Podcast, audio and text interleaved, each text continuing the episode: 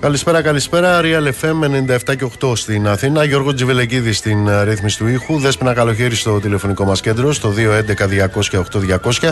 Ηλεκτρονική τρόπη επικοινωνίας με SMS, γραφετερία, αλκενό, το μήνυμά σας και αποστολή στο 19600. Με email στη διεύθυνση στούντιο παπακυρίαλfm.gr. Νίκος Μπογιόπουλος στα μικρόφωνα του αληθινού σταθμού της χώρας. Θα είμαστε μαζί μέχρι τις 9. Λοιπόν, να σας πω ότι Ισραήλ και Χαμάς παρατείνουν την uh, συμφωνία ανταλλαγής ομήρων για δύο ημέρες. Αυτό ανακοινώθηκε από το Κατάρ.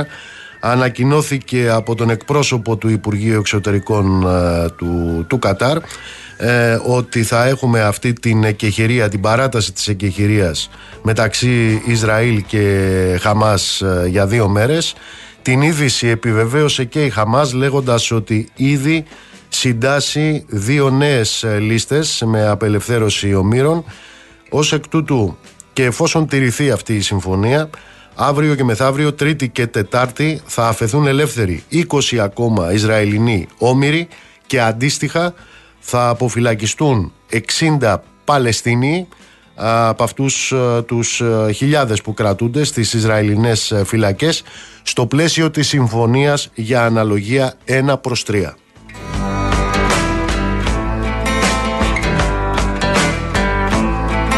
Στα εσωτερικά χαρακόμματα τώρα του άλλου πολέμου έχουμε μείωση στις αγορές λόγω των ε, τιμών ακόμα και στα τρόφιμα ακόμη, ακόμη και στα είδη προσωπικής υγιεινής ε, και στα οικιακά είδη. Για το επόμενο 12 μήνο προβλέπεται για έναν στους δύο Έλληνες καταναλωτές λόγω πληθωριστικών πιέσεων και βεβαίως της ακρίβειας. ταυτόχρονα 7 στους 10 σχεδιάζουν να περιορίσουν δευτερεύουσες όπως λέγονται ανάγκες όπως ρούχα και παπούτσια. Πρόκειται για σχετική έρευνα της Focus Bari που διενεργήθηκε μέσω του διεθνούς δικτύου YouGov σε 18 χώρες. Η Ελλάδα έρχεται δεύτερη σε βαθμό μείωσης της αγοραστικής δύναμης των καταναλωτών μετά την Αγγλία με πάνω από τρεις στους πέντε Έλληνες να δηλώνουν ότι τα εισοδήματά τους χάνουν την αγοραστική τους ισχύ. Έτσι ε, η Ελλάδα έρχεται πρώτη ανάμεσα στις 19 ε, χώρες με 9 στους 10 Έλληνες να ανησυχούν για τον πληθωρισμό και την ακρίβεια. Στην ίδια έρευνα προκύπτει ότι σε ποσοστό 56% οι Έλληνες σκοπεύουν να μειώσουν τις δαπάνες ε, όπως λέγαμε προηγουμένως σε οικιακά είδη, είδη προσωπικής ε, υγιεινής το ποσοστό είναι 23% στις άλλες χώρες επίσης ε, το 73% των Ελλήνων ε, δηλώνει ότι θα πάψει να αγοράζει είδη προσωπικής φροντίδας το ποσοστό είναι 39% διεθνώς το 83% των ερωτηθέντων στην Ελλάδα λέει ότι θα μειώσει αγορές σε ρούχα, παπούτσια κτλ. Ε, είναι 31% διεθνώς το αντίστοιχο ποσοστό.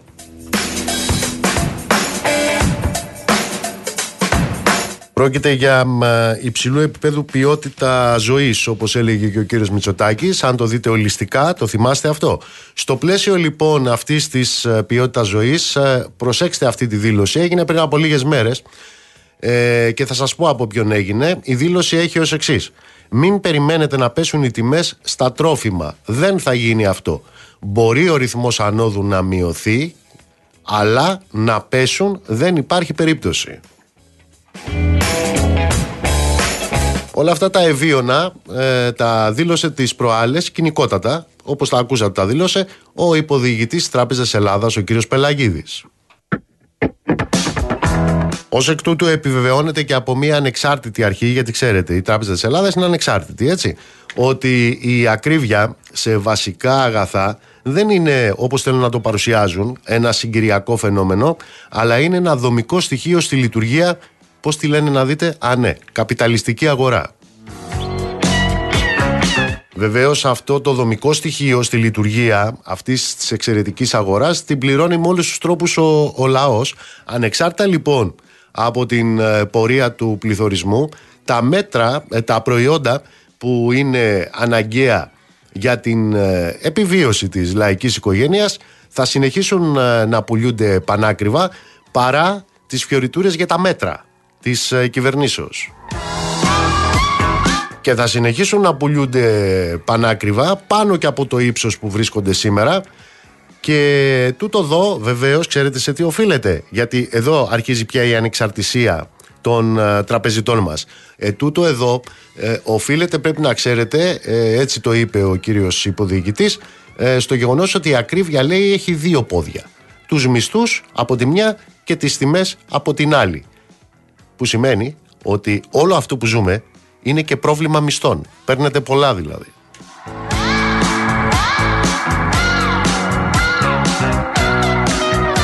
Στο πλαίσιο του ότι παίρνουμε και πολλά και άρα λοιπόν ε, είμαστε και υπόλογοι για το γεγονός ότι ε, πληρωνόμαστε με πολλά άρα λοιπόν ε, ενισχύουμε τον πληθωρισμό θα πρέπει να σας πω ότι με βάση τα στοιχεία της Eurostat είναι κάτω από το μηδέν η αποταμιεύση στην Ελλάδα. Σύμφωνα με τα στοιχεία τα οποία έδωσε στη δημοσιότητα η Ευρωπαϊκή Στατιστική Αρχή τα ποσοστά αποταμίευση στην Ελλάδα είναι αρνητικά. Μείον 4%. Αυτά σύμφωνα με τα στοιχεία του 2022.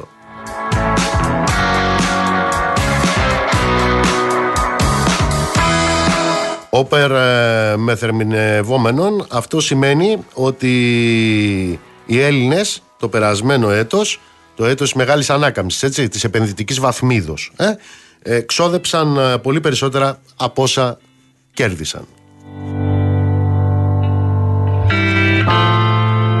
Λοιπόν, ανάμεσα σε όλα τα άλλα, με, στο πλαίσιο αυτής της ε, κρικτικής αύξησης του πληθωρισμού, της ακρίβειας, ε, της ε, κατάστασης που επικρατεί με το λαϊκό εισόδημα, θα πρέπει να σας πω ότι έχουμε μία εκρηκτική αύξηση που λέτε στους πληστηριασμούς. Αυτό καταγράφηκε μέσα στο 2022 Επίσης τα στοιχεία είναι επίσημα, είναι τα στοιχεία της ε, Ελστάτ, τα κατέγραψε ο κύριος Θάνος Τσίρος στην Αυτεμπορική. Ο αριθμός λοιπόν των πληστηριασμών έφτασε τις, ε, τους 5.760 αριθμός που συνιστά ρεκόρ δεκαετίας. Προσέξτε, σε όλο το διάστημα από το 2013 μέχρι και το 2021 οι πληστηριασμοί κινούνταν σε ένα εύρος από 724 ετήσια βάση μέχρι και 2.724. Ερχόμαστε τώρα στο 2022. Το 2022 καταγράφηκε η μεγαλύτερη αύξηση της ε, δεκαετίας σε ποσοστά αλλά και σε απόλυτους αριθμούς. Έχουμε μία αύξηση 140 και όπως ε, προείπαμε 5.760 πληστηριασμούς.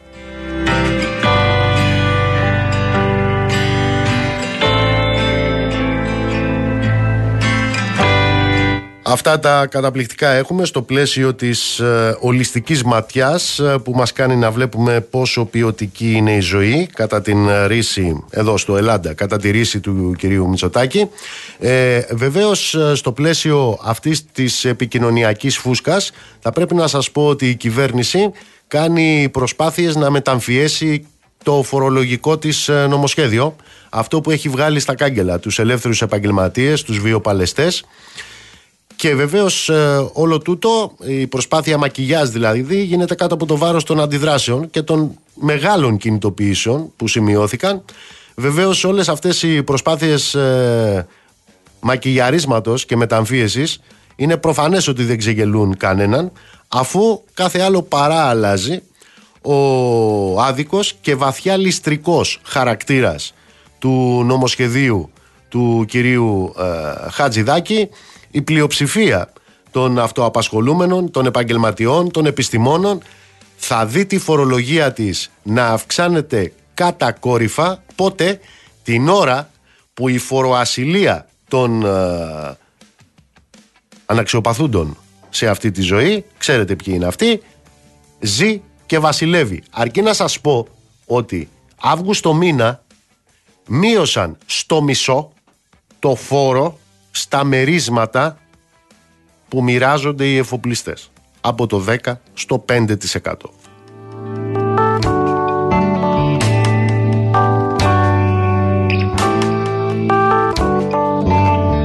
Και μιας και αναφερθήκαμε σε εφοπλιστές να σας πω ότι ανοιχτά της Λέσβου είχαμε ένα ακόμα εφοπλιστικό έγκλημα στο πλαίσιο του εφοπλιστικού θαύματος το οποίο συντελείται διεθνώς. Έχουμε ένα ακόμα εφοπλιστικό έγκλημα με θύματα ναυτεργάτες. Μιλάμε για το ναυάγιο του φορτηγού πλοίου 4,5 ναυτικά μίλια νοτιοειδητικά της ε, Λέσβου. Συγκεκριμένα το πλοίο Raptor σημαία Κομόρες τουρκικής ναυτιλιακής εταιρείας. 14 μέλη πλήρωμα. Έπνεαν άνεμοι τουλάχιστον 9 μποφόρ. Εξέπεμψε σήμα κινδύνου χτες το πρωί 7 η ώρα το πρωί χτες μετά από μηχανική βλάβη στη συνέχεια παρουσίασε κλίση είναι συγκλονιστικό το βίντεο αν το δείτε με αποτέλεσμα τη βήθηση του πλοίου έχει διασωθεί ένας ε, ναυτεργάτης, έχει βρεθεί μία σωρός, ενώ αγνοούνται 12 ναυτεργάτες. Μιλάμε για ένα πλοίο το οποίο ήταν κατασκευής του 1984 με σοβαρότατα προβλήματα τα οποία έχουν επιβεβαιωθεί και στις 65, επαναλαμβάνω 65 παρατηρήσεις που έγιναν στην ε, τελευταία επιθεώρησή του στα τέλη Αυγούστου, στις 25 Αυγούστου του 2023. Εκεί λοιπόν επισημένονταν προβλήματα και στο περίβλημα του πλοίου, ότι υπήρχε βλάβη, το οποίο έβλαπτε την αξιοπλοεία του, ότι υπήρχε πρόβλημα στις υδατοστεγείς πόρτες, ότι υπήρχε πρόβλημα στο μηχανοστάσιο, ότι υπήρχε πρόβλημα ακόμα και στο φωτισμό των ε, χώρων εργασίας. Μιλάμε δηλαδή για ένα σαπάκι το οποίο ταξίδευε επιβεβαιώνοντας με τραγικό τρόπο για μια ακόμα φορά ότι τα κέρδη των εφοπλιστών είναι πάνω και από την προστασία και από την ασφάλεια της ανθρώπινης ζωής στη θάλασσα.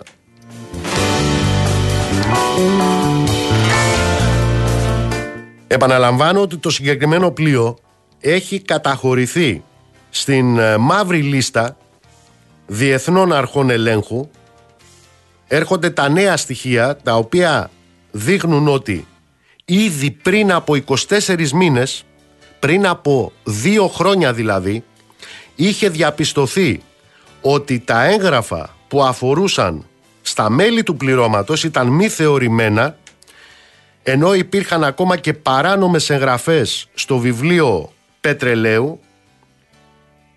Μιλάμε για στοιχεία τα οποία δημιουργούν τις ε, σκέψεις ότι πιθανώς το πλοίο εμπλεκόταν σε λαθρεμπόριο ενώ αρχικά είχε γίνει γνωστό ότι το, το πλοίο μετέφερε αλάτι, 6 τόνους αλάτι και ότι είχε τελικό προορισμό την ε, Κωνσταντινούπολη ο ναυτικός που διασώθηκε φέρεται να έχει καταθέσει ότι το πλοίο πήγαινε στην Ουκρανία και πως στην ε, Κωνσταντινούπολη θα έκανε απλώς στάση για ανεφοδιασμό. Μέχρι στιγμής έχει αναρσηθεί μεσόως επαναλαμβάνω ένας Αιγύπτιος ναυτικός ενώ ένας δεύτερος επίσης από την Αίγυπτο ηλικίας 30 ετών ανασύρθηκε νεκρός οι έρευνες για τους ε, αγνοούμενους ναυτικούς συνεχίζονται από δύο πλωτά του λιμενικού, από φρεγάτα του πολεμικού ναυτικού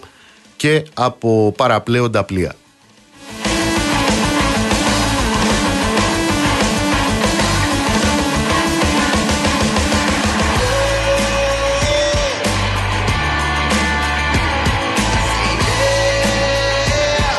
Σε ό,τι αφορά τη Λεβεντιά τώρα που χαρακτηρίζει την, ε, το πολιτικό μας ε, προσωπικό επιβεβαιώνεται δημοσίευμα χτεσινό της εφημερίδας Ντοκουμέντο ότι δηλαδή με Predator παρακολουθεί το και ο ανταυτού. του κυρίου Μητσοτάκη μετά την ε, σύνθεση της ε, κυβέρνησης μετά τις εκλογές, δηλαδή ο Υπουργός Επικρατείας, ο κύριος Βορύδης.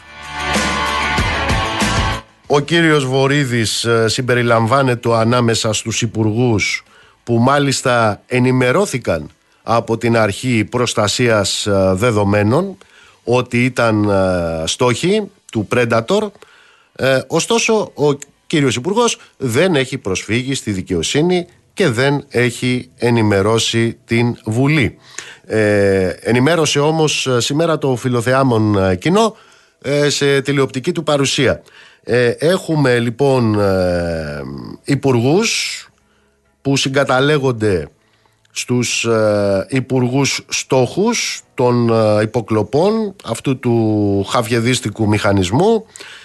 Μιλάμε για τον ε, κύριο Γεωργιάδη, για τον κύριο Κικίλια, μιλάμε για τον κύριο Χατζηδάκη και ε, επαναλαμβάνω και ο κύριος Βορύδης ο οποίος ε, παραδέχτηκε σήμερα σε τηλεοπτική του εμφάνιση ότι τον ε, παρακολουθούσαν με το Predator και περίπου είπε ότι δεν έγινε και τίποτα αφού δεν έχει κάτι να κάνει ο ίδιος. Ισχυρίστηκε ότι εφόσον δεν προσδιορίζεται ο αποστολέας του κακόβουλου λογισμικού ε, δεν ξέρεις ποιος έχει κάνει την αξιόπινη πράξη.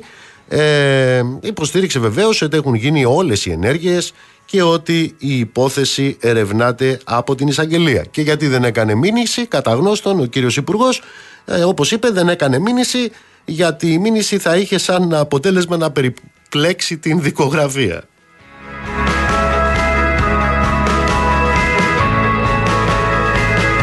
Για να μην περιπλέξει τη δικογραφία δηλαδή γι' αυτό.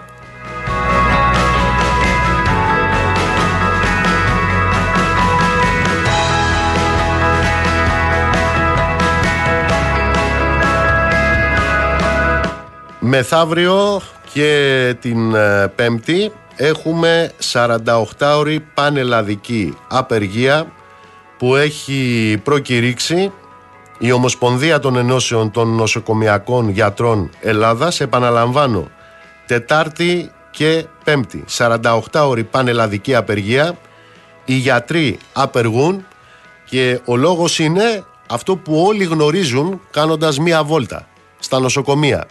Εκεί δηλαδή που υπηρετούν οι ήρωές μας κατά τους κυβερνώντες. Βέβαια, λίγους μήνες μετά οι ήρωές μας γίνονταν σάκος τους μπόξ, του μπόξ γιατί τους έδερναν υποχρηματοδότηση, υποστελέχωση, εμπορευματοποίηση της υγείας. 48 ώρη πανελλαδική απεργία της Ομοσπονδίας Ενώσεων Νοσοκομιακών Γιατρών Τετάρτη και Πέμπτη.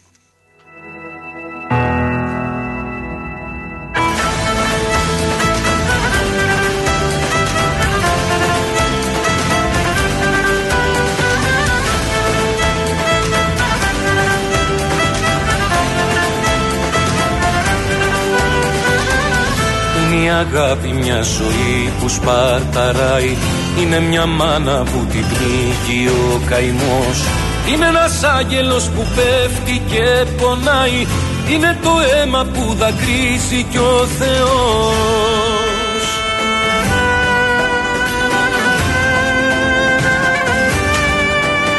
Το φως που γίναμε τη νύχτα την νικάει Είμαστε μάτια μου η γη κι ο ουρανός.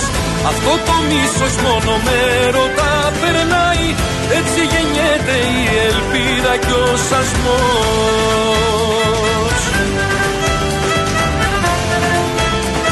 Ελπίδα και σασμός.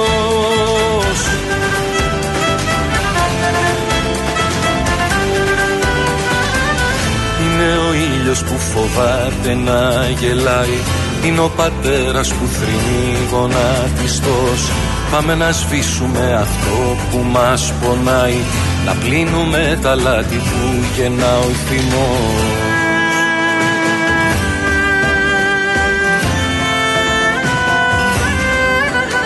Το φως που γίναμε τη νύχτα την νικάει Είμαστε μάτια μου η γη και ο ουρανός αυτό το μίσος μόνο με ρωτά περνάει Έτσι γεννιέται η ελπίδα κι ο σασμός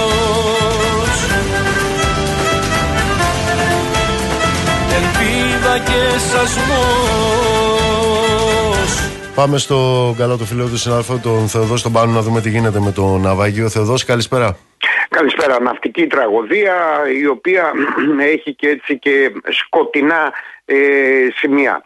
Το πλοίο με 14 μελές πλήρωμα, όλοι αλλοδαποί, ο καπετάνιος όμως Αιγύπτη και οι αξιωματικοί υπόλοιποι ε, Ινδοί ε, όσον αφορά το νιολόγιο τώρα. Έφυγε από Αίγυπτο φορτωμένο αλάτι, λένε τα χαρτιά, προς Κωνσταντινούπολη. Ανοιχτά της Λέσβου ε, συναντάει κακοκαιρία. Το πλοίο φαίνεται να έχει ξεκινήσει με πρόβλημα από την, ε, από την Αίγυπτο. Διότι ο μοναδικός ο οποίος έχει διασωθεί μέχρι στιγμής από το πλήρωμα Αιγύπτιος την ε, υπηκότητα και την καταγωγή ε, βεβαίως λέει ότι το πλοίο είχε πρόβλημα από την ώρα που φύγαμε από το λιμάνι, το αναφέραμε στην, ε, στην εταιρεία, μας είπε οπωσδήποτε το δρομολόγιο. Το οποίο δρομολόγιο είναι και λίγο σκοτεινό γιατί είναι δηλωμένο, ε, δηλωμένη η Κωνσταντινούπολη.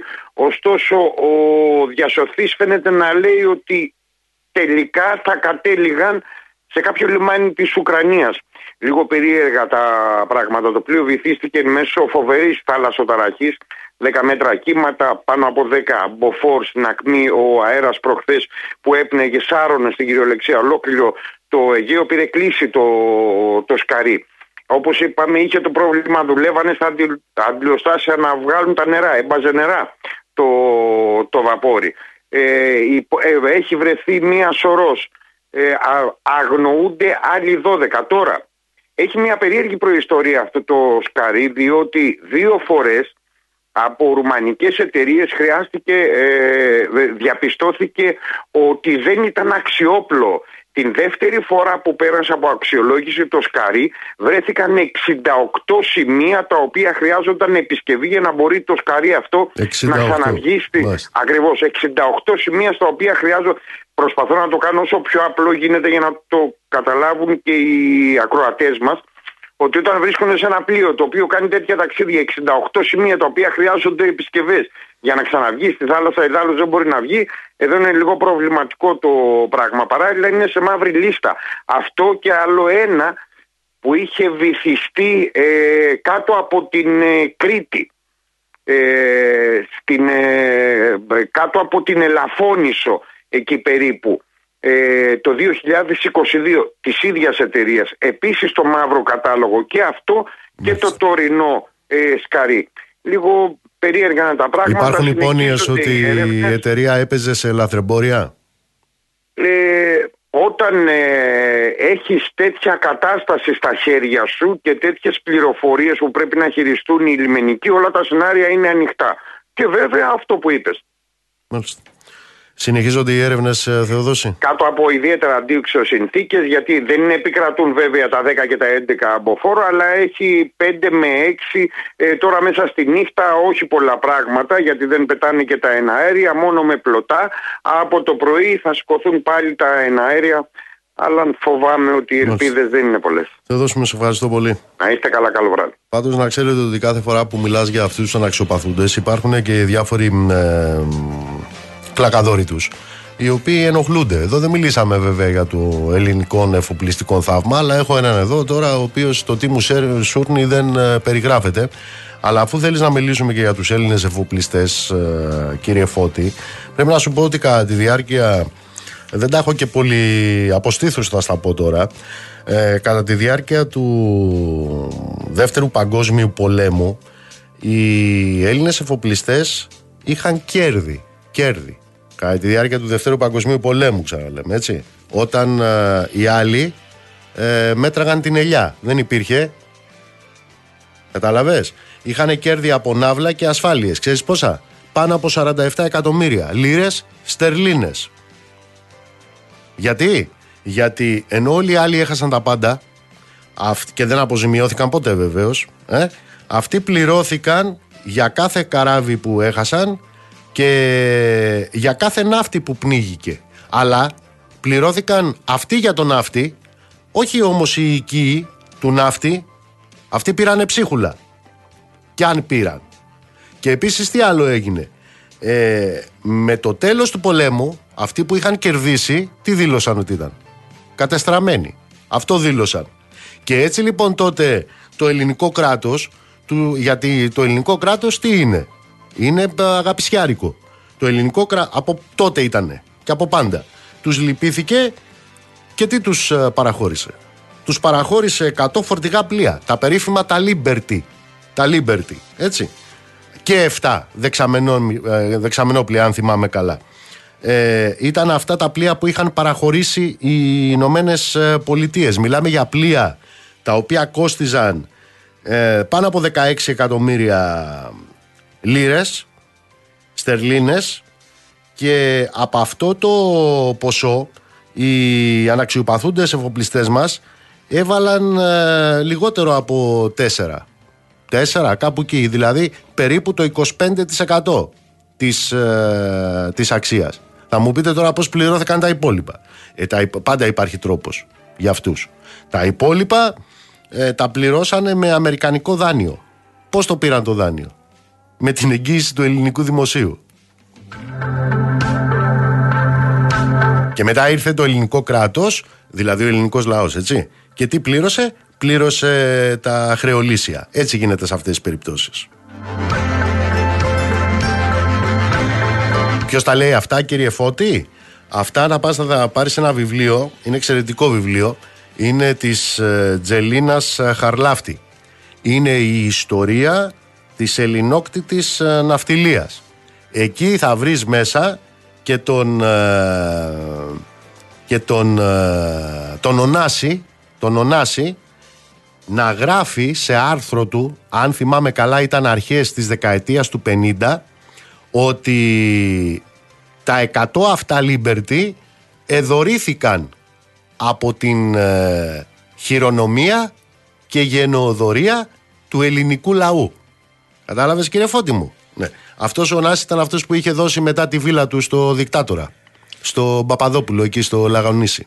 Για οτιδήποτε άλλο θέλεις ξαναπέρνα.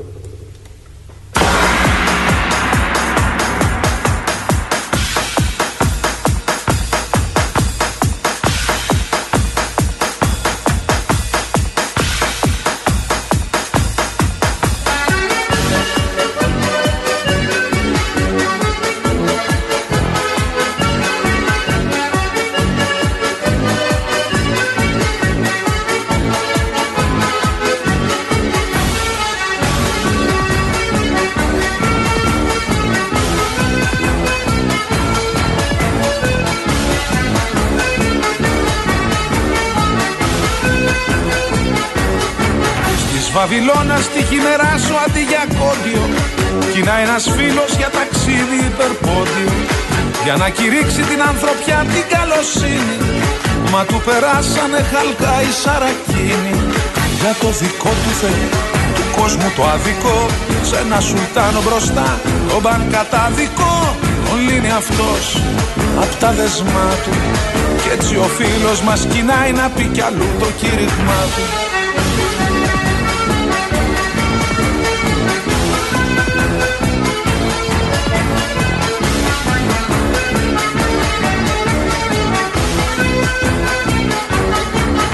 Ένα πηγάδι σταματάει να ξεδιψάσει Μα μια γυναίκα δεν αργεί να πλησιάσει.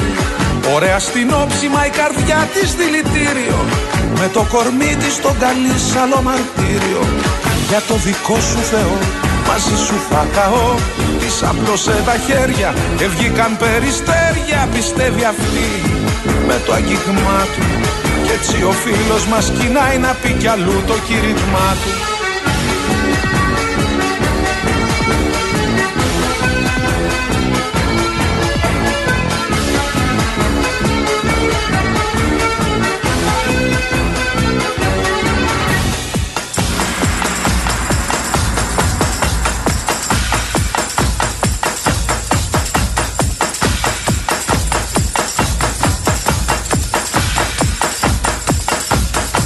Frate Francesco partì una volta per oltremare, fino alle terre di Babilonia a predicare, coi suoi compagni sulla via dei Saracini, furono presi e bastonati poverini.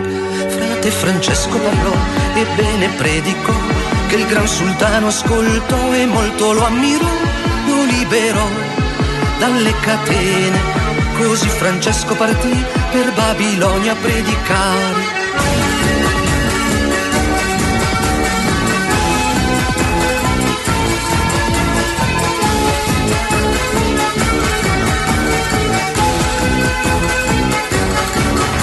Να στείλω πολλούς χαιρετισμούς στο Μιχάλη που μας ακούει από τη Νέα Υόρκη και στον άλλο Μιχάλη που μας ακούει από το Ερεβάν. Πολλούς χαιρετισμούς στο Γιώργο, το νταλικέρι μας που είναι στην Ιταλία. Να σε καλά, Γιώργο. Λοιπόν, σας έλεγα και στην αρχή της εκπομπής ότι έχουμε διάφορες προσπαθειούλες κυβέρνησης να μεταμφιέσει, να μακιγιάρει το φορολογικό νομοσχέδιο. Αυτό το οποίο έχει ξεσηκώσει μαζικές αντιδράσεις, μαζικές κινητοποιήσεις των ε, επάγγελματο-βιοτεχνών. Πάμε στη Σύση Σταυροπιεράκου. Σύση μου, καλησπέρα. Καλό απόγευμα, Νίκο. Τι νέα έχουμε; Ε, είναι σε εξέλιξη μια σύσκεψη ε, προκειμένου να κλειδώσουν οι διορθώσεις στο φορολογικό νομοσχέδιο και κυρίως αυτές που αφορούν στη φορολόγηση των ελεύθερων επαγγελματιών. Να θυμίσω ότι σήμερα στις 10 το βράδυ κλείνει η δημόσια διαβούλευση, ολοκληρώνονται. Ε, έχει συγκεντρώσει πάνω από 2.000 σχόλια από πολίτες. Ε, επενετικά φαντάζομαι. Επενετικά θα είναι όλα. Ναι, ε, δύο είναι οι βασικές κατηγορίες. Η μία αφορά τη διατάξη του τεχνικό εισόδημα των ελεύθερων επαγγελματιών. Ε, είναι το νέος τρόπος με τον οποίο θα φορολογηθούν για πρώτη φορά από το 2024 και τα οι υπόλοιπα σχόλια αφορούν τα πρόστιμα του My Data ε, για το οποίο υπάρχουν πολλές αντιδράσεις από τους ελεύθερους επαγγελματίες. Τώρα να πούμε το, το, η βασική αλλαγή που εξετάζεται ποια είναι. Ε, οι πληροφορίες αναφέρουν ότι θα δίνεται η δυνατότητα στους ελεύθερους επαγγελματίες να απορρίπτουν το τεκματό ποσό ε, να θυμίσουμε ότι για τα, τα κοινά εισοδήματα θα πρέπει να δηλώσει από το 24 ο ελεύθερος επαγγελματίας ελάχιστο φορολογητέο εισόδημα 10.920 ε, ευρώ. Είναι ε, το ποσό που αντιστοιχεί στο εισόδημα του μισθωτού του ιδιωτικού τομέα που αμείβεται με τον κατώτατο μισθό.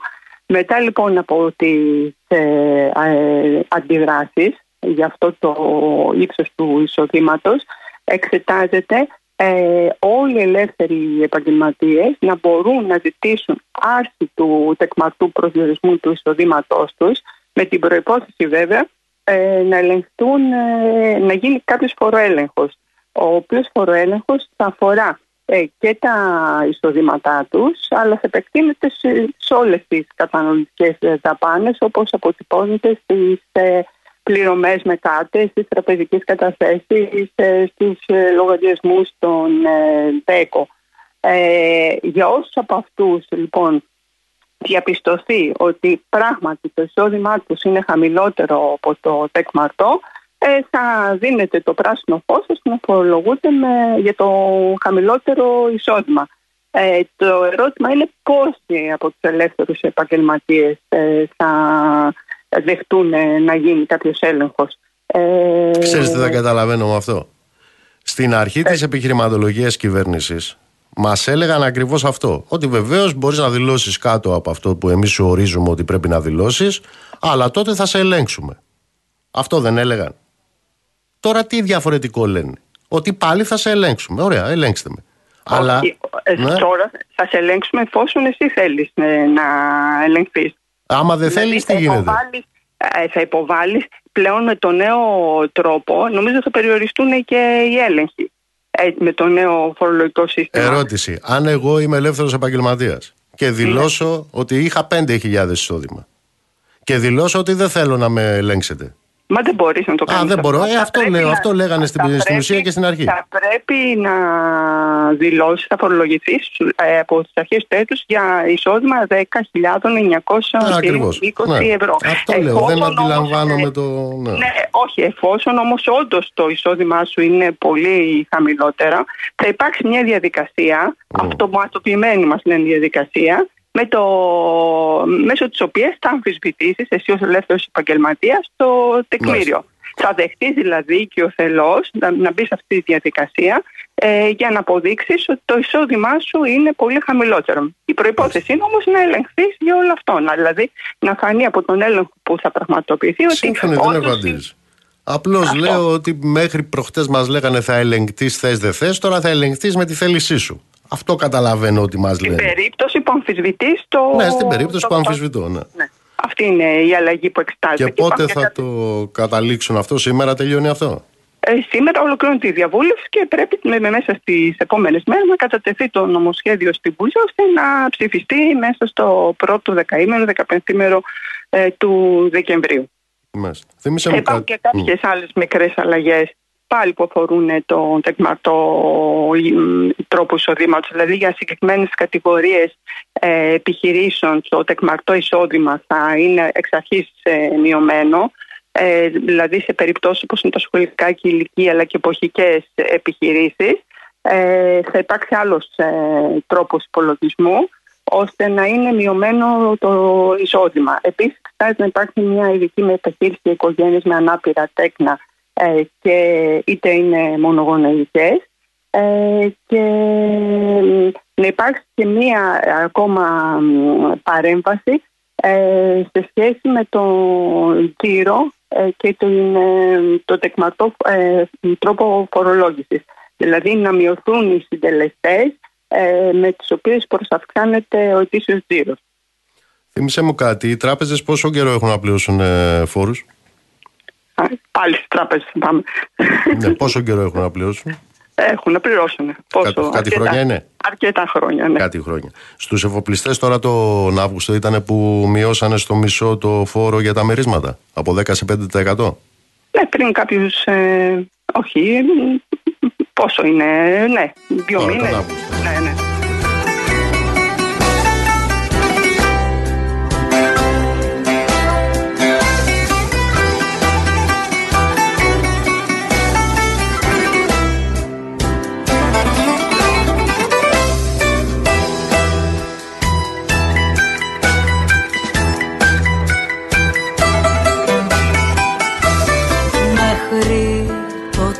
Η ψυχή. Κι όμως πηγαίνει και πιο εκεί. Καλά που βρέθηκες εσύ να μου την ταξιδέψεις. Και μη σε νοιάζουν τα λεφτά αν μ' αρνηθείς ως τις εφτά. Θα περισσέψουν αρκετά τριάντα θα ξοδέψεις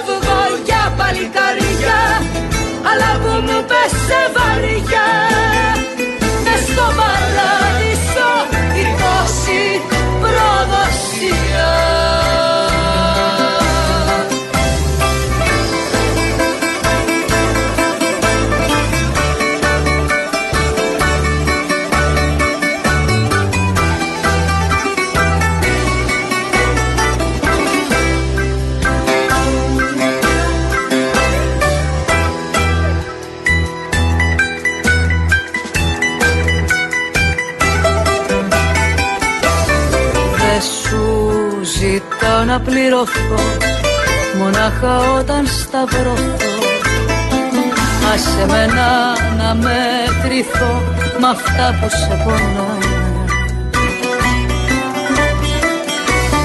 Κι άμα γυρίσεις νικητής θα έχεις καρδιά να κοιμηθείς.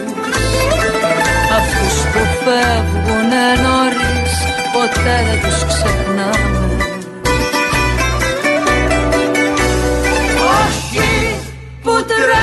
σταυρό αλλά που δεν μπορώ να βρω. Χρυσά καρδιά που να αξίζουν τη θυσία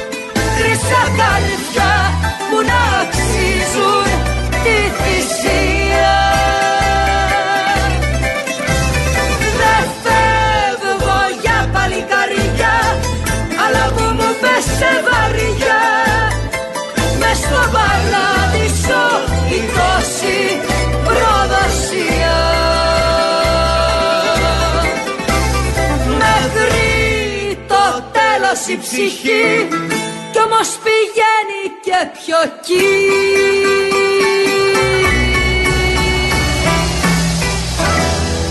Καλησπέρα, καλησπέρα σε όσους μπήκατε τώρα στην uh, συχνότητα. Δεύτερη ώρα της εκπομπής, Real FM 97 και 8 στην Αθήνα. Γιώργος Τζιβελεκίδης στη ρύθμιση του ήχου. Δέσπαινα καλοχέρι στο τηλεφωνικό μας κέντρο.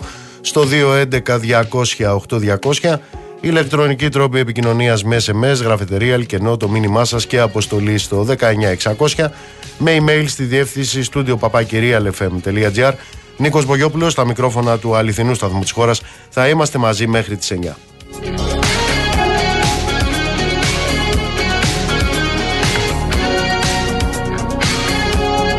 Σας έλεγα προηγουμένως ότι έχουμε εκρηκτική αύξηση στους ε, πληστηριασμούς όπως ε, καταγράφηκαν μέσα στο 2022 από την ε, Ελστάτ. Μέσα στο διάστημα 2013-2021 είχαμε ένα ευρώ σε 724 σε αιτήσια βάση μέχρι 2.724 πληστηριασμούς. Το 2022 καταγράφηκε ε, η μεγαλύτερη ποσοστή αύξηση της δεκαετίας αλλά και ο μεγαλύτερος αριθμός 140% και 5.760 πληστηριασμοί αντίστοιχα. Κυρία Νούκα καλησπέρα. Καλησπέρα κύριε Βογιόπουλο, σε εσάς και στους ακροατές σας. Είναι μαζί μας η κυρία Ριάδνη Νούκα, δικηγόρος, γνωρίζει πάρα πολύ καλά το θέμα. Τι γίνεται, κυρία Νούκα; Ναι, τα στοιχεία της Ελστάτ λένε την αλήθεια, εννοείται. Ε, έχουμε μια εκρηκτική αύξηση πληστηριασμών, 141, 141 141 συγγνώμη τα 100 και αν θέλουμε να είμαστε πιο έτσι ε, ακριβείς με τους αριθμούς είχαμε 2.393 πληστηριασμούς τελειωμένους εννοείται το 2021 έναντι των 5.760 το 2022 και για τις κατασχέσεις ε, επιβλήθηκαν το 2021 6.199 κατασχέσεις ενώ το 2022 14.000 9.39. Όπως καταλαβαίνετε ε, αυτή είναι μια εκρηκτική αύξηση αλλά τώρα θα σας πω μια ακόμη πιο σοκαριστική Αν αυτή τη στιγμή μπείτε στο e και κάνετε, το e είναι η ηλεκτρονική πλατφόρμα των πληστηριασμών για να είμαι πιο συγκεκριμένη για να, και κάνετε μια έρευνα πόσοι πληστηριασμοί έχουν αναρτηθεί από 1 πρώτου του 2023 ως 31 Δεκάτου του 2023 οι πληστηριασμοί είναι 62.720 62.000. 720, ναι. Αυτή τη στιγμή έχω μπροστά μου, ναι. Από 1 πρώτου μέχρι 31 Δεκάτου του 2023. Είναι η ημερομηνία διεξαγωγής. Αν μπει κάποιος στο σύστημα, είναι πολύ απλό να το δει. Λοιπόν, όπως καταλαβαίνετε, εδώ γίνεται του πληστηριασμού. Με συγχωρείτε και γραφή για την έκφραση. Ε, γιατί η στόχευση των funds είναι να έχουν το πολύ εύκολο κέρδος και κέρδος του ξέρετε πολύ καλά, μια που είναι και τώρα τον ημερώνει η κουβέντα, αφορολόγητα κέρδη. Έτσι, ξεκάθαρο. Δεν μιλάμε για τους servicers που η προμήθεια που παίρνουν για να κάνουν αυτό που κάνουν εννοείται φορολογείται στη χώρα γιατί έχουν έδρα εδώ. Τα funds έχουν έδρα έξω και όλα αυτά τα δεις. Δύο πράγματα. Και βγαίνουν έξω και δεν φορολογούνται. Εδώ μιλάμε, υπάρχει δυνατότητα να ελέγξει κανείς ε, για τι σπίτια μιλάμε, για τι πρώτες κατοικίες, για τι περιουσιακά στοιχεία. Κοιτάξτε να δείτε, ε, από τους 62.000 πληστηριασμού κατοικίες, που με εννοείται ότι μιλάμε για πρώτες κατοικίες, το συζητάμε, είναι τα μισά, 30.000 περίπου.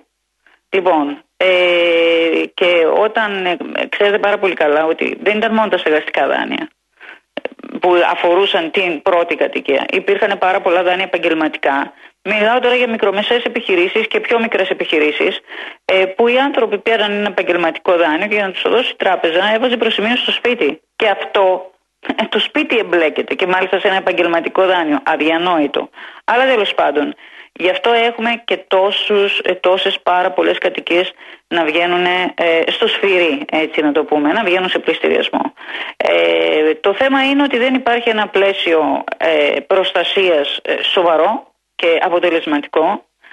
Και μια που ούτως ή άλλως το νομοσχέδιο για τους servicers και τον εξοδικαστικό μπήκε στη Βουλή και τις επόμενες μέρες, αυτή την εβδομάδα ή την άλλη θα ψηφιστεί, ε, θέλω να σημειώσω δύο πράγματα πάρα πολύ σημαντικά. ε, ό,τι αφορά τον εξοδικαστικό. Λοιπόν, ε, το πρώτο που είναι πάρα πολύ σημαντικό είναι η ευάλωτη.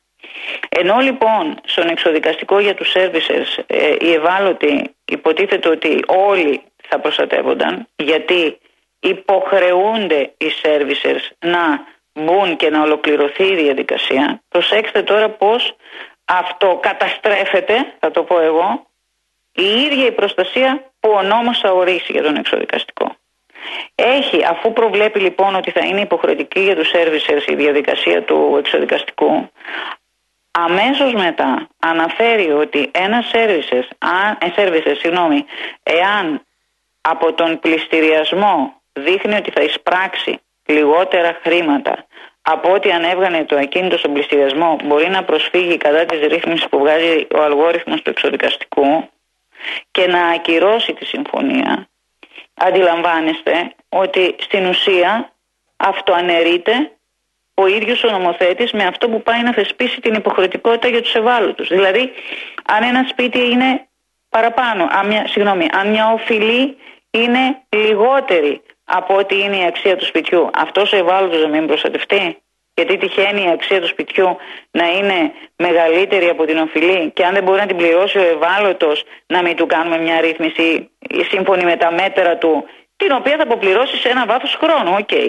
Να μην του την κάνουμε τη ρύθμιση. μας, αυτά που μας περιγράφετε τώρα ε, εξελίσσονται σε ένα πλαίσιο που διάβαζα προχτές ότι στο ε, στο πλαίσιο αυτού του, της ρύθμισης Ηρακλής περίφημης πάμε για τρίτο Ηρακλή, κάτι ακόμα δισεκατομμύρια στους τραπεζίτες για κόκκινα δάνεια; Ναι, για την πώληση των δανείων είναι και αυτό μέσα. Στο, είναι ένα κομμάτι που πάλι για μια ακόμη φορά το δημόσιο θα βάλει φαρδιά και πλατιά την υπογραφή του για να φύγουν τα τελευταία δάνεια που έχουν οι συστημικές και τα δάνεια που έχουν οι μη συστημικές τράπεζες.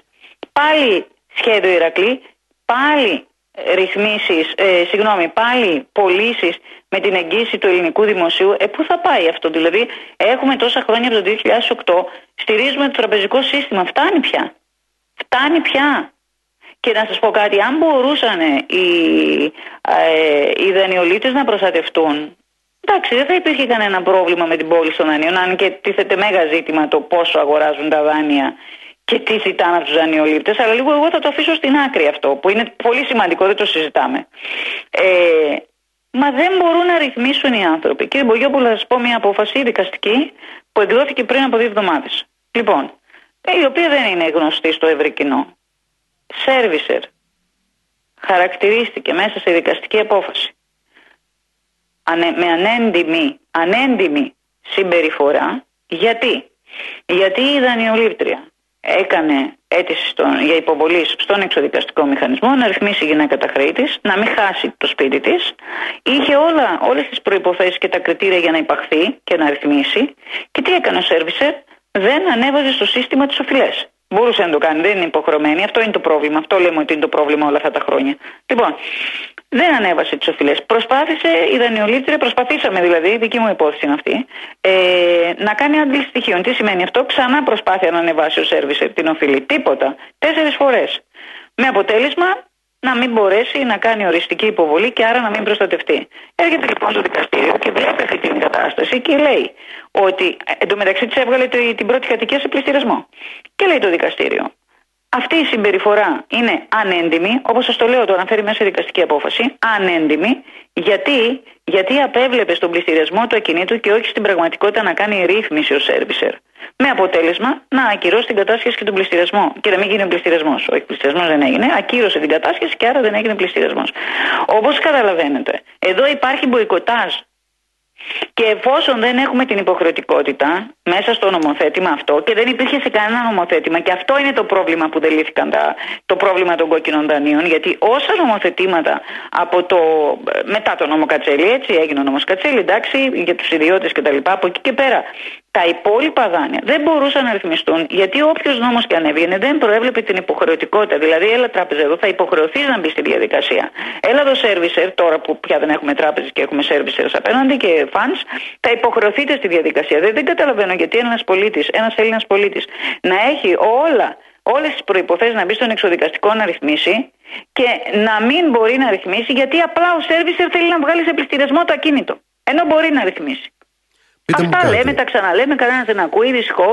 Και πάλι σας είπαμε τους ευάλωτους τι έγινε. Για να μην συζητά, συζητήσω τη σφαγή που θα γίνει με τους μη ευάλωτους. Έχετε Που, κάνει... Δηλαδή, ένας άνθρωπος που βγάζει Είναι- 7% το Μμμ, χρόνο, μμμ, τι είναι μμμ. αυτός, μπορεί και να πληρώσει Ή 10.000 Έχετε κάνει, άμα είναι βγάζει μπορεί δυνατόν να, πληρώσει. κάνει, να γίνει ένας υπολογισμός, ένας πρώτος υπολογισμός είχε γίνει όταν ε, πήγε αυτή η περίφημη υπόθεση και εκεί μέσα σε 8 μέρες δικαιώθηκε στην Ολομέλεια του Αρίου Πάγου όλο αυτό το σύστημα. Δεν ξερω από την τεράστια εμπειρία σας δεν νομίζω να έχετε ξαναδεί απόφαση ε, Επειδή της συμμετείχα. Ολομέλειας σε 8 Ναι. μέρες.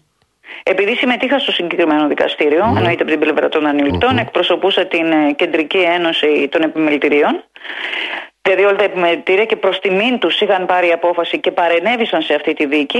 Λοιπόν, και επειδή τους εκπροσωπούσα, ξέρω πάρα πολύ καλά τι συνέβη και τι, τι, τι κλίμα υπήρχε μέσα στο δικαστήριο. Και να σας πω, ήμασταν από την πλευρά, ήταν από την πλευρά των φαντς, αν θυμάμαι καλά, τρεις δικηγόροι, και από την πλευρά των διανελιπτών, με καθηγητές πανεπιστημίου, εκτός από εμάς, τον πρόεδρο του Δικηγορικού Συλλόγου Αθηνών, ε, ήμασταν ε, γύρω στους 16 δικηγόρους. Αντιλαμβάνεστε, ήταν μια διαδικασία που αγορεύσαμε όλοι σχεδόν, ε, μια διαδικασία με πάρα πολλές σελίδες, ε, υπομνήματα που μ, πραγματικά ε, ε, στεγνώσαμε το μυαλό μας για να γράψουμε αυτά που έπρεπε να γραφτούν.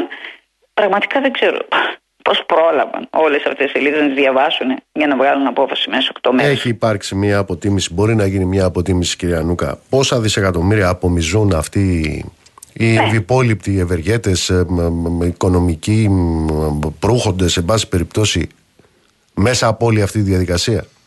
Κοιτάξτε να δείτε, όταν τα δάνεια αυτοί τα έχουν αγοράσει περίπου το μέγιστο 30 με 35%, τώρα μιλάμε για αυτά που έχουν πράγματι εξασφαλίσεις. Τα υπόλοιπα είναι τα λεγόμενα σκουπίδια, έτσι τα αναφέρουν ως όρου οι ίδιοι, έτσι, που δεν θα εισπράξουν τίποτα.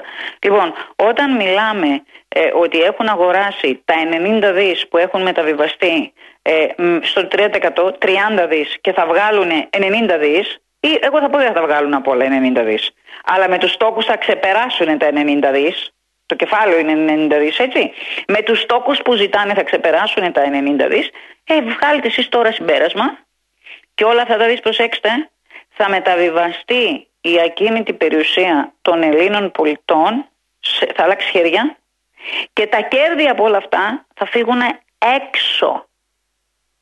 Μάλιστα. Τα χρήματα δεν μένουν να επενδυθούν μέσα στη χώρα, όπως καταλαβαίνετε, φεύγουν έξω.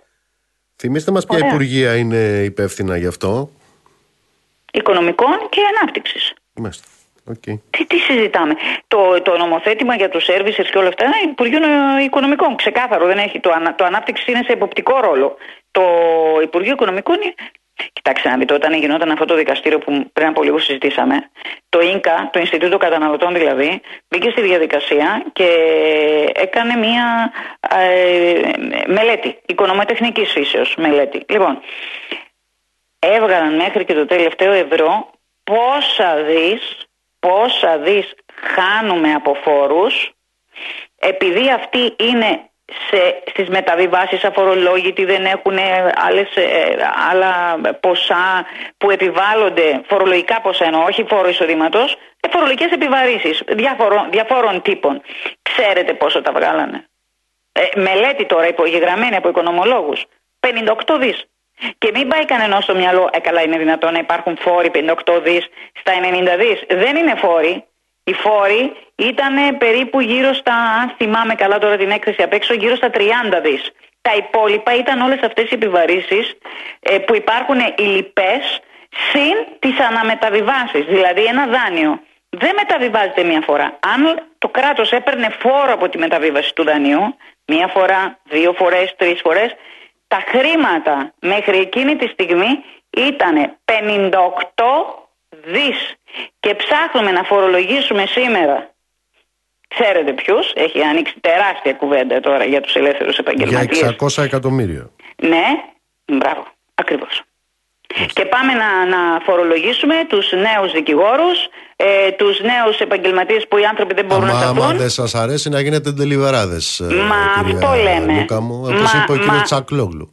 Λοιπόν, επειδή η στόχευση λοιπόν του νομοσχεδίου του καινούριου δεν είναι το φορολογικό, είναι ξεκάθαρο αυτό, δεν είναι η φοροδιαφυγή, είναι να εκλείψουν οι μικροί και να γίνουν όπως μεγάλες δικηγορικές εταιρείες, όπως μεγάλα ιατρικά κέντρα. Είναι ξεκάθαρο πλέον αυτό. Είναι ξεκάθαρο γιατί. Θα σας πω, ένα λόγο θα σας πω μόνο κύριε Μπογιόπουλε. Τώρα το είσαμε στο φορολογικό, αλλά είμαστε όλοι πολύ αναστατωμένοι. Με όλη αυτή την ιστορία. Όχι, δεν είναι το φορολογικό, είναι το κοινωνικό. Γιατί όταν λέει ο κ. Τσαρκλόγλου ε, γίνεται τελειβεράδες, καταρχάς μιλάει για εκείνους που τα τελευταία χρόνια έχουν 55 νεκρούς. Επειδή ακριβώς η κυβέρνησή του και όλες οι προηγούμενες αντιμετωπίζουν τον εργάτη με τον τρόπο που τον αντιμετωπίζουν. Όπως δηλαδή αντιμετωπίζουν εκείνο τον ανθρωπάκο που θα πάει το κοράκι να του πάρει το σπίτι.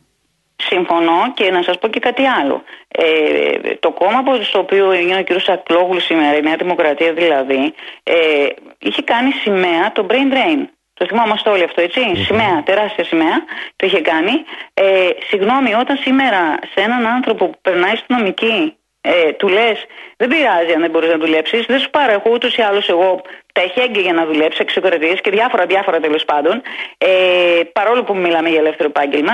Λοιπόν, ε, τι του λέει, φύγε, ξαφανίσου τώρα από τη χώρα, φύγε στο εξωτερικό. Αυτό δεν του λέει με, με μία δήλωση. Εγώ δεν θα πάω στη δήλωση στο ότι εννοείται ότι ήταν απόλυτα προσβλητικό για το επάγγελμά μας αυτή η δήλωση. Και όχι προσβλητικό, δεν εννοώ ε, για τους ντελιβεράδε. Και για αυτού ήταν προσβλητικό η προσβλητική δήλωση. Για όλους μας, δηλαδή και για τους δικηγόρους και για τους τους ανθρώπους που κάνουν delivery. Δεν θέλω να λέω delivery, τους ανθρώπους που κάνουν αυτή την εργασία. Λοιπόν, είναι σαν να λέει τους νέους, φύγετε. Φύγετε τώρα.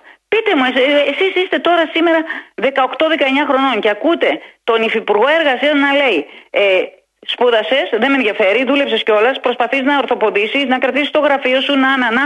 Δεν πειράζει, πάνε γίνει, ας πούμε, ε, ε, ε, ένα άλλο επάγγελμα.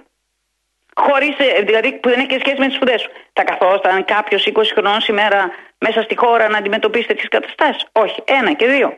Όλα αυτά τα χρήματα που δαπανήθηκαν για να γίνουμε δικηγόροι. Γιατί αυτό δεν αφορά μόνο τους δικηγόρους, αφορά και τους γιατρούς, αφορά και τους πάντες. Αλλά τώρα, ας πούμε, για τους δικηγόρους. Δεν δαπανήθηκαν, δωρεάν παιδεία δεν έχουμε. Μα πάνε στραφή και να φύγουν έξω τα μυαλά μας. Το επιστημονικό μας προσωπικό. Τέλος πάντων, δεν ξέρω, πραγματικά η επιστήμη σηκώνει τα χέρια ψηλά. Κυρία Νούκα. Τέλος πάντων, λοιπόν, είναι βέβαιο ότι θα το μόνο που θέλω να πω, κύριε Μπογιόπουλο, γιατί φαντάζομαι και έχουμε καταχραστεί το χρόνο, σας θέλω να πω κάτι. Επειδή την επόμενη πενταετία, εφταετία θα γίνουν 250.000 πληστηριασμοί κινητών, Εντάξει. Το, ε, το, το, το ζήτημα αυτό σηκώθηκε ας πούμε στη συζήτηση τη δημόσια μέσω από του πρόσφατου συνεδρίου που είχαν κάνει οι μεγάλες εταιρείες real estate στη χώρα. Αντιλαμβάνεστε τι έχει να γίνει με, με τις εξώσεις. Πώς θα αντιμετωπιστεί το πρόβλημα αυτό που δεν μπορούν σήμερα ψάχνει νέος κόσμος να βρει σπίτι να νοικιάσει και δεν μπορεί να βρει να νοικιάσει γιατί η νοικία είναι στο Θεό. Τι θα γίνει δηλαδή και δεν έρχεται ένα νομοθετήμα να, να, να βάλει μια τάξη να, να τελειώνουμε. Δεν ξέρω πραγματικά. κεφάλαιο για την επόμενη συνομιλία μας κυρία Νούκα. Ευχαριστώ πολύ. Να είστε καλά κύριε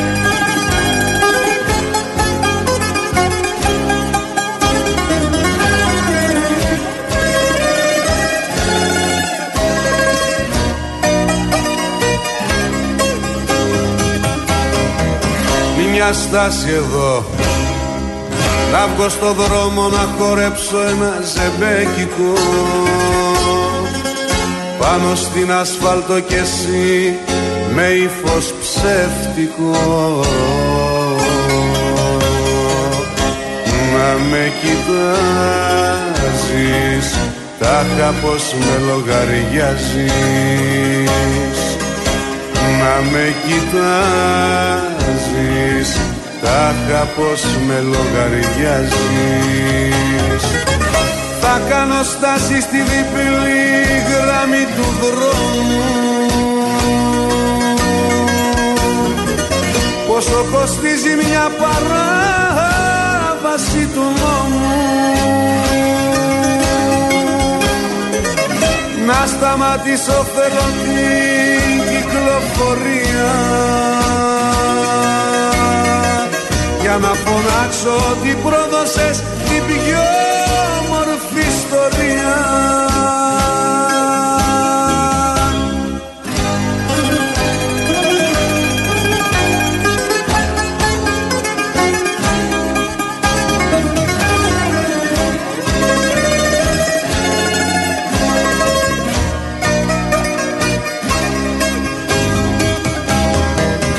Μια στάση εδώ Θέλω απόψε να με δεις σε δυο ξεσπάσματα Να ξεχαστούνε τη ζωή μας τα χαλάσματα. Να μ' αντικρίζεις Τάχα πως με υποστηρίζεις. Να μ' αντικρίζεις Τάχα πως με υποστηρίζεις. Θα κάνω στάση στη διπλή γραμμή του δρόμου. Πόσο κοστίζει μια παράβαση του νόμου. Να σταματήσω θέλω την κυκλοφορία Το ακούσαμε λοιπόν προηγουμένως από την κυρία Νούκα 63.000 αναρτημένοι πληστηριασμοί στην ηλεκτρονική πλατφόρμα ε, προφανώς ε, έχουμε μπει στην εποχή που ήρθαν οι κομμουνιστές και θα μας πάρουν τα σπίτια. Προφανώς δεν έχουν έρθει οι κομμουνιστές, ήρθαν οι τραπεζίτες όμως. Ήρθαν οι τραπεζίτες μαζί με τα funds και τους services, δηλαδή αυτό που οι κανονικοί άνθρωποι λένε κοράκια. Να σταματήσω θέλω και πώς σώζεσαι τώρα από τα κοράκια; Ε, Προφανώς ε, η εμπειρία λέει ότι δεν σώζεσαι από εκείνους οι οποίοι φτιάχνουν τάχα μου νομοθετικές ρυθμίσεις για να προστατέψουν την ε, περιουσία του Κοσμάκη την οποία έχουν φορολεηλατήσει η εμπειρία δείχνει ότι μάλλον αυτός ο οποίος ε, μπορεί να προστατεύσει τον εαυτό του και τους άλλους είναι ο ίδιος ο λαός. Είναι αυτό που έλεγε ο Άρης. Ποιος Αρή, ο Βελουχιώτης. Τα πεζούλια μας που έλεγες σε εκείνη την ομιλία στη Λαμία. Που σημαίνει ότι ο λαός μόνο μπορεί να σώσει το λαό στη γειτονιά και σε όλη τη χώρα. Ω εκ τούτου λοιπόν, επειδή γίνεται πραγματικά του πληστηριασμού σε αυτή τη χώρα, έχετε το νου σας στους διπλανούς σας και οι διπλανοί ενημερώστε τις λαϊκές επιτροπές πάρτε τηλέφωνο στο ΠΑΜΕ και σε όλες αυτές τις ε, ε, οργανώσεις και φορείς που έχουν συγκροτηθεί για την υπεράσπιση της περιουσίας του κόσμου από τα κοράκια. 58, σφυρίζουν τα δισεκατομμύρια εντωμεταξύ γύρω μας. 58 δισεκατομμύρια ε, είναι το, η τούρτα στην οποία ε, έχουν μπει με το κεφάλι ε, τραπεζίτες, services, funds 30 δισεκατομμύρια τα κέρδη λένε. 8 δισεκατομμύρια λέει ο άλλος η φοροδιαφυγή ο Πιτσιλής. 30 με 40 λέει ο άλλος ο κύριος Τουρνάρας. Βέβαια αυτός ε, μας είπε ότι αυτό προκύπτει από τη διαφορά ανάμεσα στην δηλωθήσα κατανάλωση και το εισόδημα. Ξέχασε να μας πει ότι ε, κάτι καταναλώνουν και αυτοί οι 30 εκατομμύρια τουρίστες που έρχονται εδώ. Εν πάση περιπτώσει και πάνε να το λύσουν τώρα το θέμα ε, ψάχνοντας λέει τα 600 εκατομμύρια έτσι ώστε να στείλουν στον Γκεάδα τους μισούς ελεύθερους επαγγελματίες. Με ποιο τρόπο, με την Τεκμαρτή Πριονοκορδέλα. Και έχουν και την αγωνία πώς ζουν, λέει αυτοί που δηλώνουν λιγότερα. Ξέρεις πώς ζουν, κύριε Χατζηδάκη μου; Όπως ζουν το ένα εκατομμύριο εργάτες που εσύ και οι όμοιοι σου έχετε καταφέρει να ζουν με κάτω από 700 ευρώ. Έτσι ζουν. Είναι ο Γιώργος στη γραμμή. Γιώργο μου καλησπέρα. Γεια σου Νίκο, καλησπέρα. Γιώργος Λικουρέτζος. Η Βουλή σήμερα είχε Σαμαρά; Ε, ναι, κατά κύριο λόγο αυτό είχε. Ε, τώρα να πάρω λίγο μια πάσα από αυτό που λες σε σχέση με σέρβισες και δανειολήπτες γιατί άρχισε στην Επιτροπή σήμερα το απόγευμα η συνεδρίαση του νομοσχεδίου για σέρβισες, νέο σχέδιο Ηρακλής κλπ. Το λέω μόνο ε, όποιος έχει τη διάθεση να δει Βουλή αύριο έχει μια πολύ ενδιαφέρουσα συνεδρία στη δεύτερη όπως γίνεται σε κάθε νομοσχέδιο δανειολήπτες απέναντι στους σέρβισες ακρόαση φορέων. Είναι αυτό πάλι το Ηρακλή 3 που τους δίνουν πάλι κάτι Ακριβώς. δισεκατομμύρια. Ακριβώς. Αλλά το λέω διότι η ιστορία έχει δείξει το ότι όποτε έρχονται τέτα τέτ ε, σε επιτροπές της Βουλής, συνήθως οι δανειολήπτες είναι αυτοί που βγαίνουν από πάνω. Μάλιστα. Θα το δούμε όμως. Αύριο θα τα πούμε και στην εκπομπή το βράδυ. Στο επίπεδο των ε, επιχειρημάτων, βέβαια, γιατί στο επίπεδο ε, των ρυθμίσεων ε, περνάει τον services. Ε, Πώς τους λένε αυτούς. Ναι. Κοράκια να τους λέμε για να μην ε, κάνω σαρδάμ ναι. εγώ, γιατί δεν είμαι και καλός στην απόδοση. Ναι. Λοιπόν, από με τον κύριο Σαμαρά τι έγινε, έχει θέμα με τα τουρκικά, να μην έρθει, δεν καλή ιδέα να έρθει ο Ερντογάν, ε, θέμα με το φορολογικό, θέμα με το γάμο των ομόφυλων. Ε, ναι, δεν είδα κάτι στο οποίο να μην έχει θέμα. Ένα καλό λόγο φύλαγε για την πορεία της οικονομίας ο πρώην Πρωθυπουργός, τον κ. Μητσοτάκη. Μάλιστα, συζητήθηκε πάρα πολύ το γεγονός ότι μια αιχμή την οποία άφησε, στην οποία επικαλέστηκε και τον Πρωθυπουργό, τον κύριο Καραμαλή, λέγοντας ότι είναι δυνατόν εμείς δύο πρωθυπουργοί να μην ξέρουμε, εννοούσε για τα ελληνοτουρκικά, mm-hmm. ε, αναφερόμενος εκεί, άφησε μια αιχμή για τις ε, κινήσεις του Μεγάλου Μαξίμου και της κυβέρνησης του Τωτάκη στο ζήτημα αυτό. Επιμένει σε γνωστές θέσεις όσον αφορά στα ελληνοτουρκικά.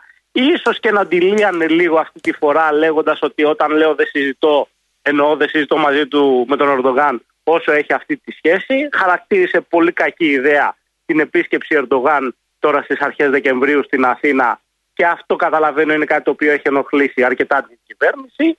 Τώρα στο ζήτημα του φορολογικού και του γάμου των ομοφύλων αυτό που θα σου έλεγα είναι ότι απελευθερώνει πολλούς βουλευτές οι οποίοι το κρατούσαν μέσα τους ήθελαν να βγουν να το πούν και περίμεναν κάποιον άλλο να το, πούν, να το πει πρώτος. Εκτιμώ ότι ειδικά στο δεύτερο ζήτημα του γάμου των ομόφυλων ζευγαριών θα έχουμε αρθρογραφία τις επόμενες ημέρες. Κατάλαβα δηλαδή σήμερα από το κλίμα της Βουλής ότι απελευθερώθηκαν πολλοί βουλευτές και είναι έτοιμοι να βγουν να μιλήσουν και αυτοί εναντίον φυσικά στο νομοσχέδιο. Ε, μιλάμε για μια κοινοβουλευτική ομάδα η οποία όταν είχε έρθει το σύμφωνο συμβίωσης πριν από κάποια χρόνια είχε σπάσει στα τρία μεταξύ του υπέρ, του κατά και των απόντων. Μάλιστα. Η, το Μαξίμα, από ό,τι καταλαβαίνω, αντιμετωπίζει όλη αυτή την ε, παρουσία του κυρίου Σαμαρά στη λογική γνωστές οι απόψεις του. Ναι, ακριβώς. Δεν ε, προσπαθεί να το κάνει ένα ζήτημα το οποίο θα περάσει και θα φύγει. Κατάλαβα όμως σήμερα και από τη δήλωση του κυβερνητικού εκπροσώπου του κυρίου Μαρινάκη ότι από εκεί που η θυμολογία έλεγε ότι το νομοσχέδιο για το γάμο των ομόφυλων ζευγαριών ήταν πρώτων πυλών, τώρα το πάμε ξανά σε βάθος τετραετίας. Μάλιστα. Μάλιστα, ωραία. Θα το δούμε πώς θα εξελιχθεί. Με το ΣΥΡΙΖΑ, τι ο κύριος Κασελάκης είπε σήμερα ότι είναι μηντιακή προπαγάνδα ότι υπάρχουν αποχωρήσεις από ότι το υπάρχουν ΣΥΡΙΖΑ. Αντίθετα, ναι, μόνο... υπάρχουν εισρωές.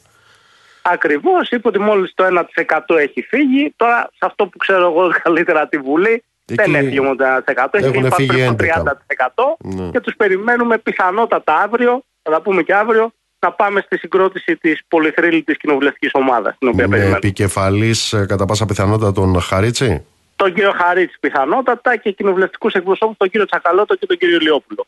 Σε πρώτη φάση φαίνεται πως η κυρία Αξιόγλου δεν θα είναι στην πρώτη πρώτη γραμμή. Εσάβριον τα σπουδαία λοιπόν. Έγινε Γιώργο μου, σε ευχαριστώ λοιπόν. πολύ. Καλό βράδυ.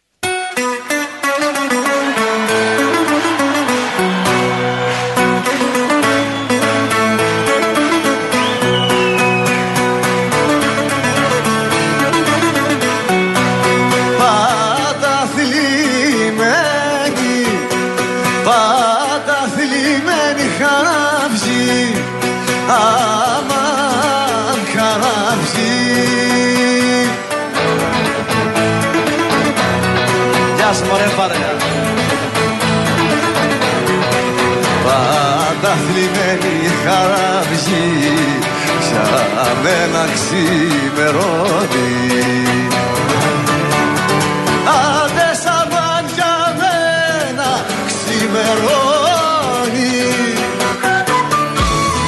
Να στείλω πολλούς χαιρετισμούς στον Γιώργο. Μας ακούει από το Ηράκλειο. Καλησπέρα στον ε, Δημήτρη στην ε, Στουτγκάρδη. Καλησπέρα και στον άλλο Δημήτρη. Γεια σου Γιάννη στη δράμα. Καλησπέρα στον ε, Άγγελο και την Ιωάννα. Βαγγέλη μου να σε καλά.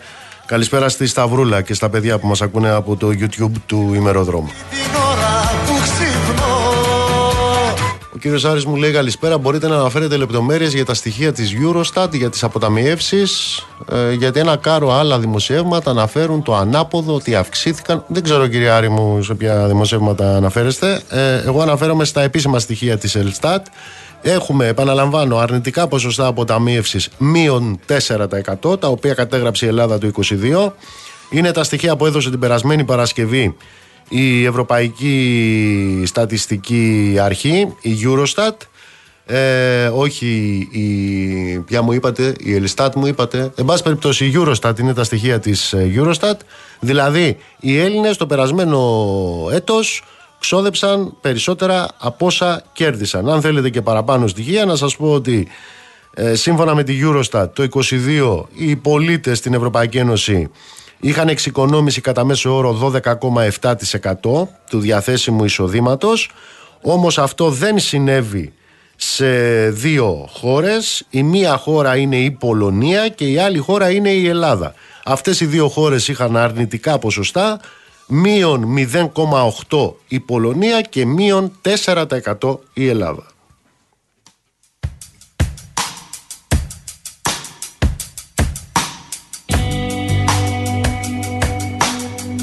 Καλησπέρα στον Γιάννη, καλησπέρα στον Μιχάλη που λέει μη ανακοινώνουν δισεκατομμύρια ματωμένων πλεονασμάτων. Εμείς ακόμα λέει στα νησιά περιμένουμε το μεταφορικό ισοδύναμο.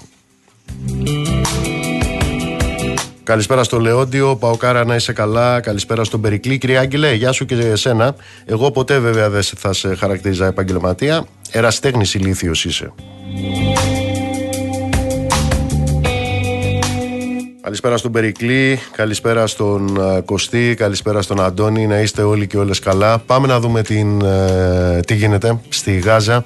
Τζένι Κρυθαρά, έλα Τζένι μου, καλησπέρα. Καλησπέρα.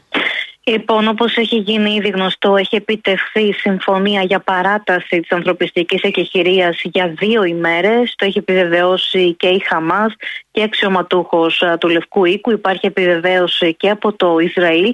Οι οικογένειες των ομήρων που αναμένεται να απελευθερωθούν σήμερα από τη Χαμάς έχουν ήδη ειδοποιηθεί και βρίσκονται στο σημείο που πρέπει προκειμένου να τους υποδεχθούν. Από την Παρασκευή έχουν αφαιθεί ελεύθεροι 39 όμοιροι στο πλαίσιο της συμφωνίας και 24 εκτός αυτού του πλαισίου. Στην πλειονότητά τους πρόκειται για ξένους υπηκόους, κυρίως Ταϊλανδούς οι οποίοι εργάζονταν στο Ισραήλ καθώς και 117 Παλαιστίνοι φυλακισμένοι, καθώς η συμφωνημένη αναλογία είναι ένας προς τρεις. Υπάρχει και αυτή η ρήτρα στη συμφωνία η οποία επιτρέπει την παράταση της ανακοχής όμως φαίνεται πως ε, ο δρόμος που επελέγει δεν έχει να κάνει με την ανανεούμενη συμφωνία που είχε ήδη κλείσει αλλά πρόκειται για μια νέα συμφωνία η οποία ενδέχεται να παραταθεί εφόσον υπάρχουν οι συνθήκες. Το Ιράκ από την πλευρά του να πούμε πως δήλωσε σήμερα μέσω του Πρωθυπουργικού Γραφείου ότι θεωρεί πως υπάρχει κίνδυνος περιφερειακής σύγκρουσης εάν η προσωρινή κατάπαυση του πυρός στη Λόρδα της Γάζας δεν μετατραπεί σε μόνιμη εκεχηρία Συρία, όπως χαρακτηριστικά είπαν, και αυτές είναι και οι πιέσεις που ασκούνται διεθνώς στον Ισραηλινό Πρωθυπουργό, τον Μπενιαμίν Τανιάχου, προκειμένου να παραταθεί επαόριστον η συμφωνία κατάπαυση του πυρός, κάτι που φαίνεται πως ο ίδιος δεν επιθυμεί.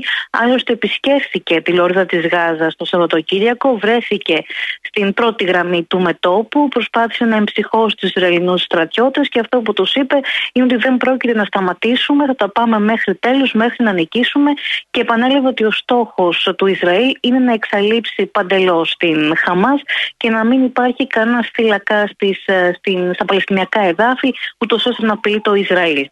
Μάλιστα. Τζένι μου, σε ευχαριστώ πολύ.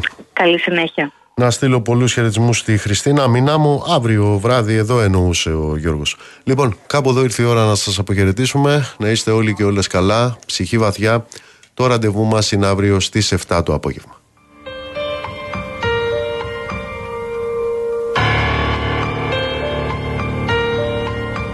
Φλόγες σκίζουνε τον ουρανό της Γάζας. Έδαφος φίλησαν και θάνατο σκορπούν. Ακού πίσω απ' τις βροντές το κλάμα. Δεκάξι ήταν όραση στη βόρεια να μπλούς.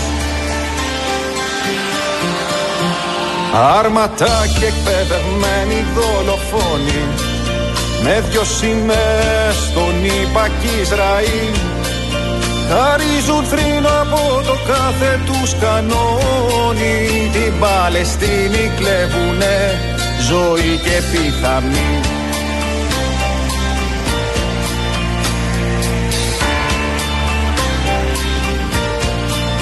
Να η αρχέ χτυπά το στρατιώτη και ένας μικρός με τη σφεντόνα του τα τάγκς. Στη Γάζα πια δεν σκιάζονται οι ανθρώποι Κάθε νεκρός τους φωνάζει ελευθεριά Κάθε νεκρός τους φωνάζει ελευθεριά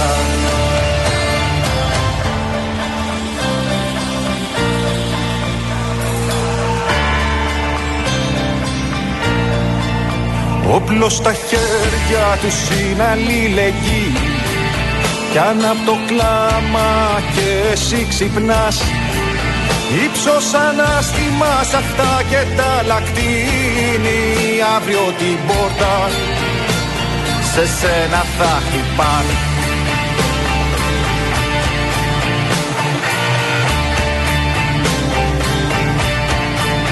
Και η Αχέτ χτυπά το στρατιώτη και ένας μικρός με τη σφεντόνα του τα τάγκς. Στη Γάζα πια δεν σκιάζονται οι ανθρώποι Κάθε νεκρός τους φωνάζει λευτεριά Κάθε νεκρός τους φωνάζει λευτεριά